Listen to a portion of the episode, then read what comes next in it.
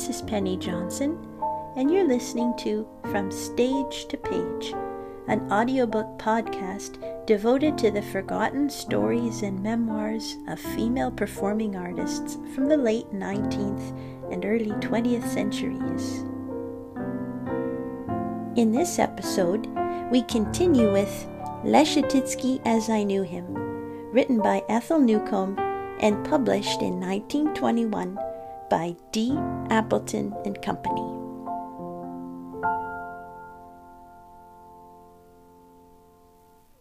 Chapter 11 If Leschetizky had set the seal of his approval on a pupil, either as pianist or teacher, he did everything in his power to make that career a success.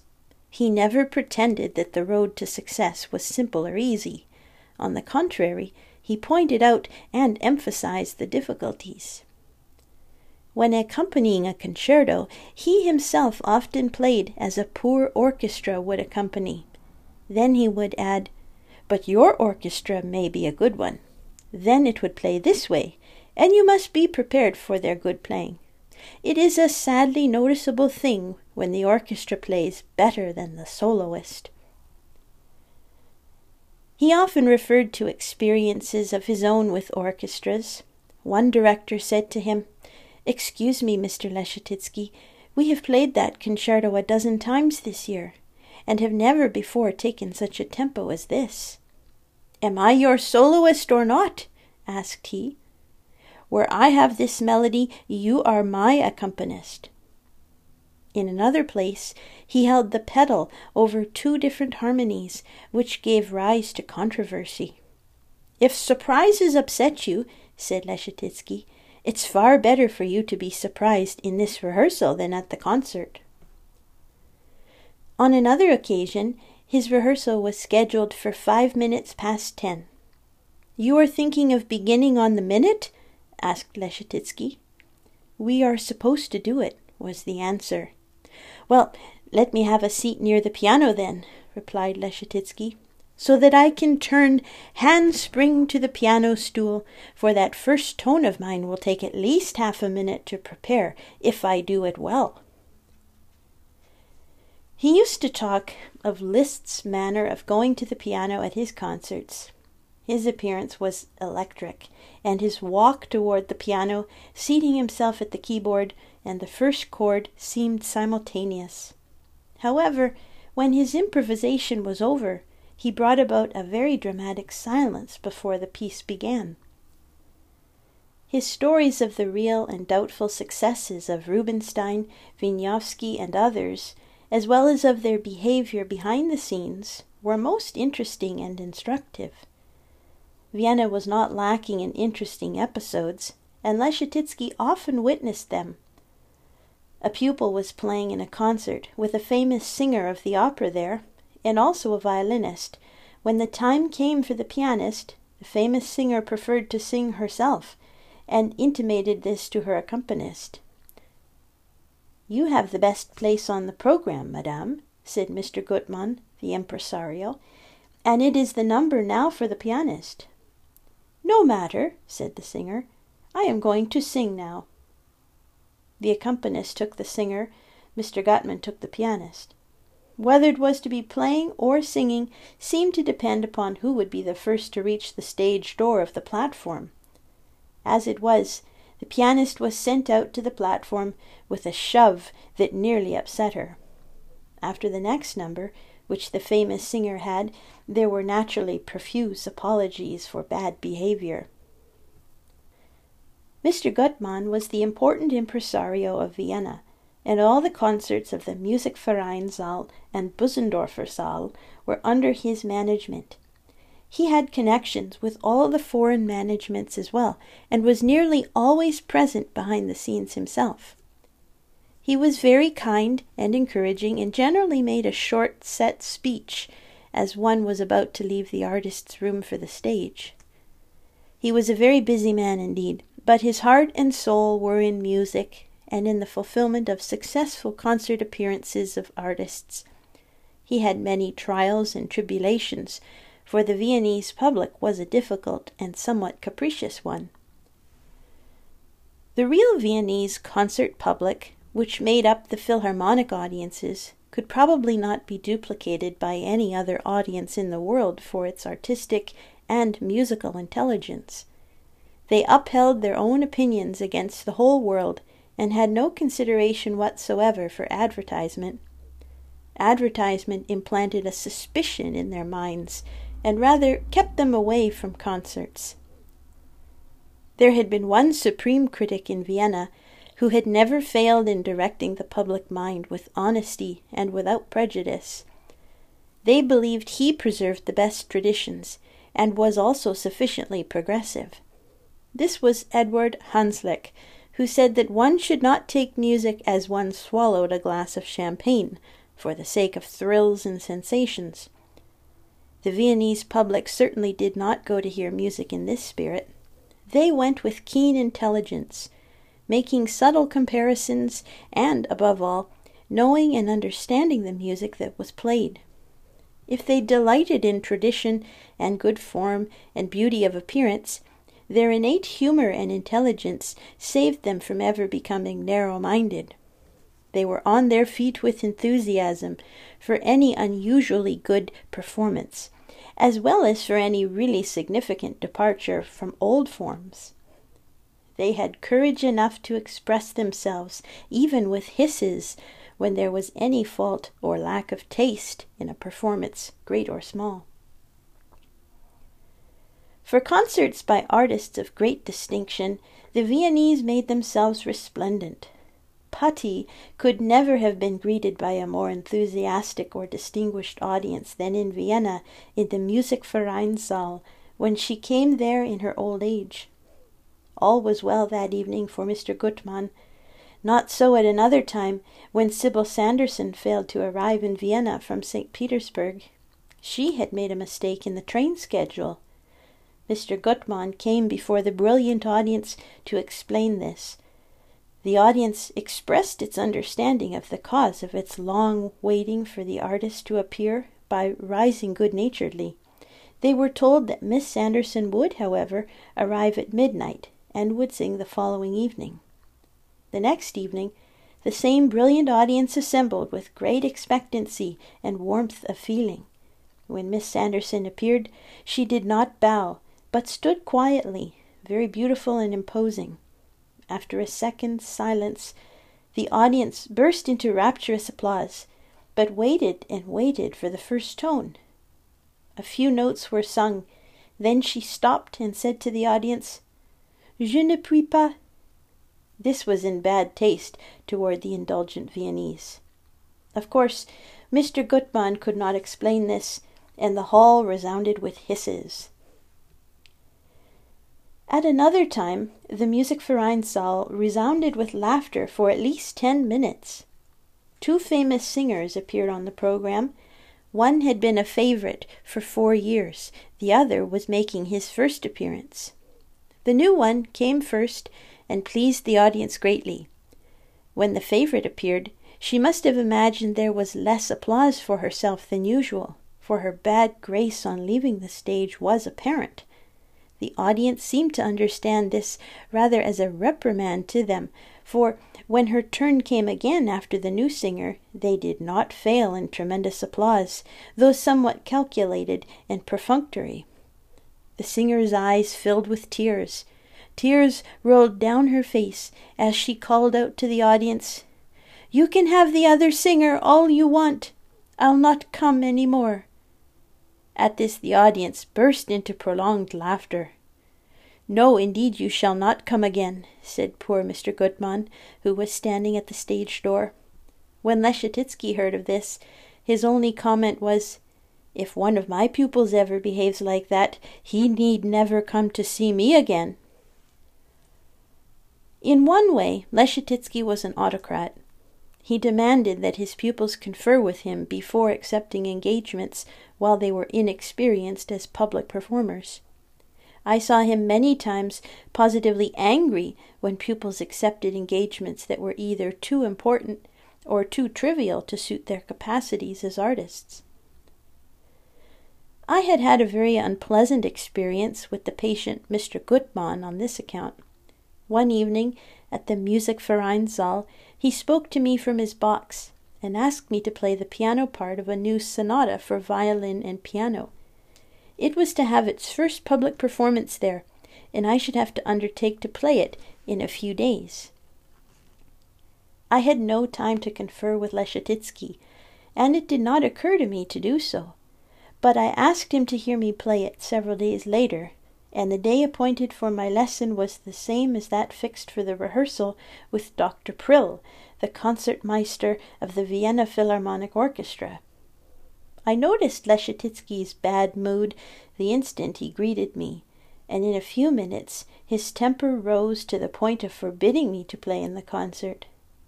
It was within two hours' time of the rehearsal. You have not been well lately, he said. You have just come back to Vienna, and are not in a condition to play now. Besides, this is no sort of first public appearance for you, accompanying a violin sonata. All this I knew to be true, but I answered, I know, but I must play. Think how angry everyone will be with me if I give up two days before the concert. Unmoved, Leschetizky repeated that he did not wish me to play. There was no appeal, but I persisted. It would look so unreasonable if at this late hour I refused to play, I argued. Tell Mr. Gutmann and Dr. Prill and the composer that I forbid you to play, was the answer. Again I demurred. The retort was final. Well, you will have to choose between Mr. Gutmann and me. I could only answer that, of course, there was no choice. The interview that morning with Mr. Gutmann and Dr. Prill was too distressing to describe.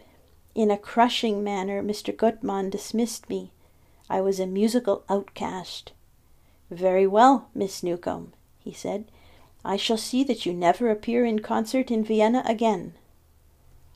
But, autocratic as Leschetizky was, he was only interested in pupils who intended to play in public, and to this end he always bent his energies. One evening he came to see me. He sat down and did not speak for some time. Then the conversation began with a hint that he always lost interest in pupils who did not prepare themselves for concerts. It is very wrong, he remarked, to sit down in Vienna and study without ambition. He could not understand it at all. Do you think I can play now? I asked him. Well, you belittle the criticism of the classes if you think you can't. You've been playing there for several years, and we do not play badly there. We don't allow it. I don't allow it, he said. You will not have to play better anywhere in the world than you have to play there. But you must always improve, he added. I replied that I would go in the morning to Mr. Gutmann and ask him to let me assist at one of the concerts. At the same moment, it occurred to me that this might not be so easy to arrange. I promised Leschetizky that I would not put it off a day. The next morning, as I waited my turn with several others at Mr. Gutmann's office, I met Madame Frances Saville coming out. She had been to see Mr. Gutmann in connection with her farewell concert in Vienna. She was greatly surprised to find me there, and my surprise was of a different kind when she told me that she had decided to ask me to play in her concert, and had already told Mr. Gutmann so. He had not approved, she said, and she had not understood this, but after she insisted for some time, the question had been settled. Her concert was to be with the Philharmonic Orchestra, and I might play any concerto I liked.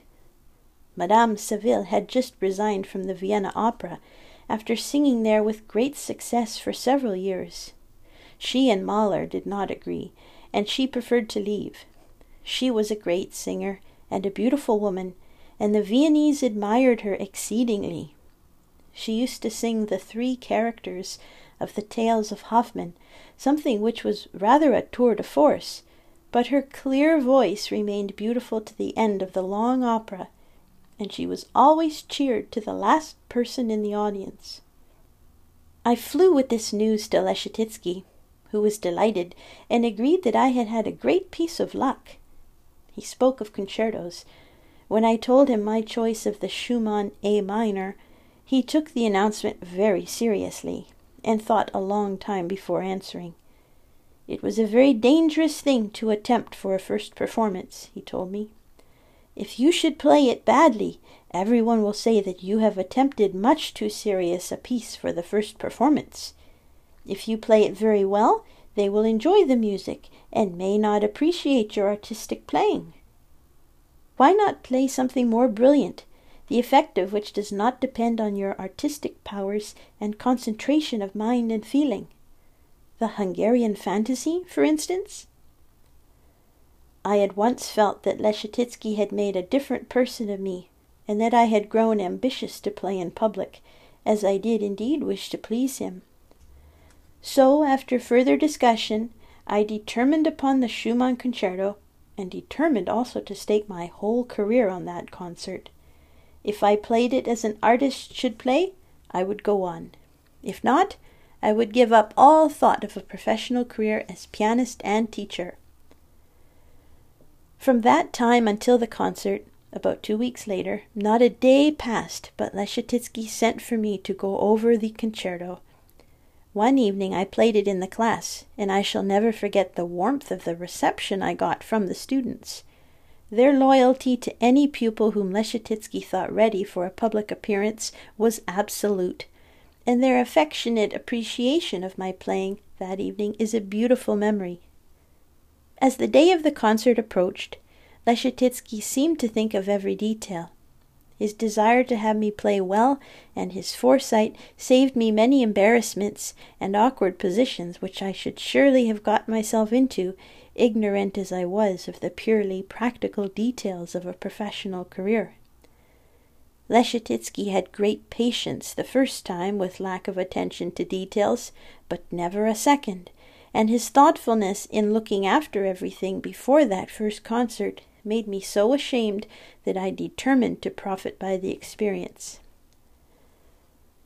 The rehearsal was set for the day previous to the concert.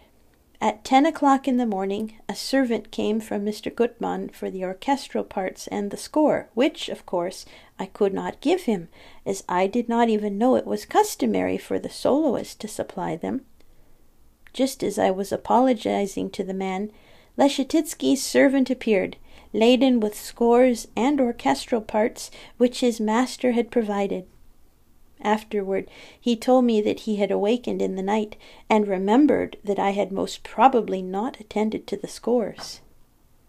My sense of triumph over Mr. Gutmann wavered when I caught a gleam of disdainful amusement in his servant's eye.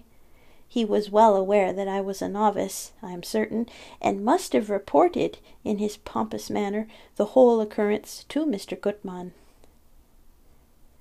When I arrived at the hall for rehearsal, Leschetizky was already there. In fact, he had been there for some time, having put off all lessons for the day. As I came in, he was absorbed in examining the planks of the platform, remembering a performance of his own when part of the floor had given way. My master was not to rescue me from broken timbers that day, but he did come to my aid in a moment of another kind of danger.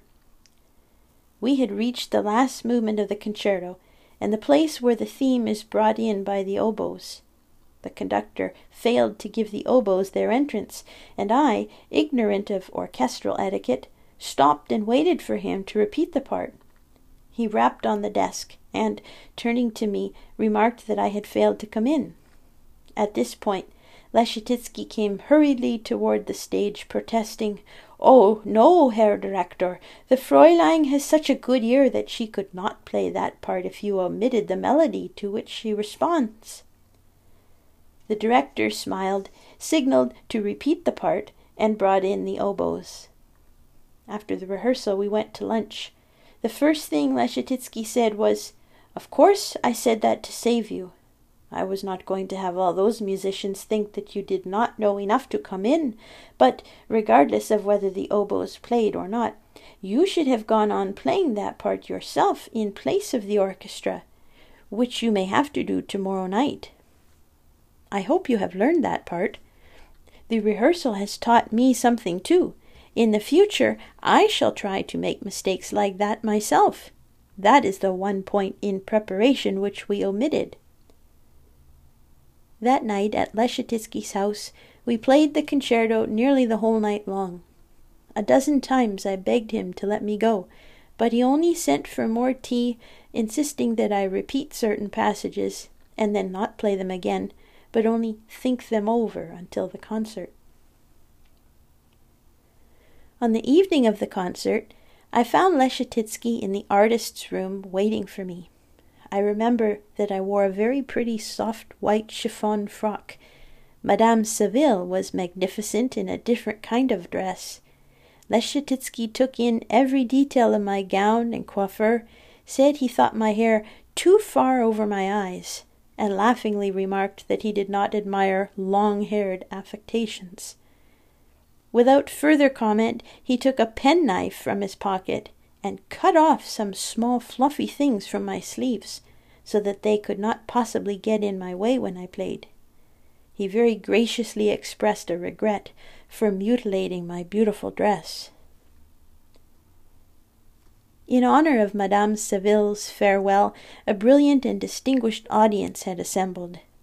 Leschetizky, in the meantime, went out into the hall and returned in about ten minutes, his face red and excited, saying that he had been up to the top seat in the gallery and had watched the house filling up, and that I must change the whole level of tone of that concerto to suit the acoustics of the house when filled. There was a piano in one of the side rooms, and he insisted that until my turn came to play, we should practice playing the first phrase until I could play it with different tone, one that would be more penetrating. The quality which I had been accustomed to using in Leschetizky's rooms and in the empty hall the day before was not adequate for that packed house. So we went into the side room, and until time for me to go upon the stage, we practiced many phrases of the concerto with different tone, different touch, and slower tempos. Leschetizky did not appear in the concert hall until I was safely into the cadenza of the first movement. He then took his seat in one of the boxes as if he had just arrived, and remarked quite casually to someone near by that it was interesting to see an American playing with the Philharmonic in the Musikvereinssaal in Vienna. Madame Saville's audience gave me great applause, and the critics were generously disposed, so that Leschetizky told me afterward that he had no fears now for my whole career. The first thing he thought of was that I should go again to Mr. Gutmann, who would surely now receive me differently, and arrange for a recital in the autumn. I promptly obeyed him the next morning, and, assuming now the virtue of a desire to play in public, I soon found myself doing it a great deal, to his real delight. Wherever I played, I found a laurel wreath sent me by my master. At my recitals, I was happy to receive many laurel wreaths, big and small, as is customary in Europe, but invariably a small one was there from Leschetizky. He sometimes hid himself behind the little doors of the artist's room in Vienna until I had come off the stage after the first number. Then he would emerge, either pleased or critical, and not allow me to speak of anything but the playing of the next numbers. You've got a fugue coming now. Good gracious, he would say. I am glad I haven't to play it myself. Be serene if you can and do not let that lady sitting on the front seat confuse you by her whispers about the buckles on your shoes, as I heard her whispering way back here. How could you hear it? I asked him. There is a crack in the door behind the stage, and I watched her through it, he said. After my concert with orchestra the next day, Leschetizky came in to see me about tea time. He asked me what I had been doing. When I told him I had been practicing all day, he was quite beside himself with delight. I've won a wager, then, he said. I knew that you would study well after that, he said gleefully. I know exactly what would have happened if you had not played well and had not succeeded. I should have had to do this all over again, or you would have gone home, or stayed here quite happily, enjoying yourself in Vienna. Everything is worth doing well or not at all, and if you are going to play, you must put yourself before the critics and great audiences. You will approach our next concert in an entirely different frame of mind. There is nothing so beneficial for some people as a success, he added. And now I am hoping that you will play because you love to play, and not entirely to please me, he said in his inimitable way. Sometime during the following months, I gave my first recital in the Bösendorfer Saal. His prophecy was correct. I had grown very fond of the memory of my first successful concert, and if indeed my casual mood for the piano had disappeared forever, a great amount of nervousness had taken its place, and I was more than ever glad of the opportunity of trying my programs before the critical but friendly class that met every fortnight at the master's house. It was the class that it was difficult for me to play before, and not Leschetizky. I could always play better when he was near. My mother was with me when I gave my first recital in Vienna, and when she saw me in such a state of nervous apprehension as we drove to the Bösendorfer Saal, she begged me never to play in public again. Leschetizky teased her a little afterward for her motherly solicitude. Yes, she said to him, we mothers must be a great trial to you when we come with our daughters to Vienna. I am sure you would approve of it if I gathered all the mothers together on a ship and we sailed for the South Sea Islands. Yes, gather them all together and put them on a ship, was the amused response. But stay here yourself. You are the real concert mother, with the concert left out.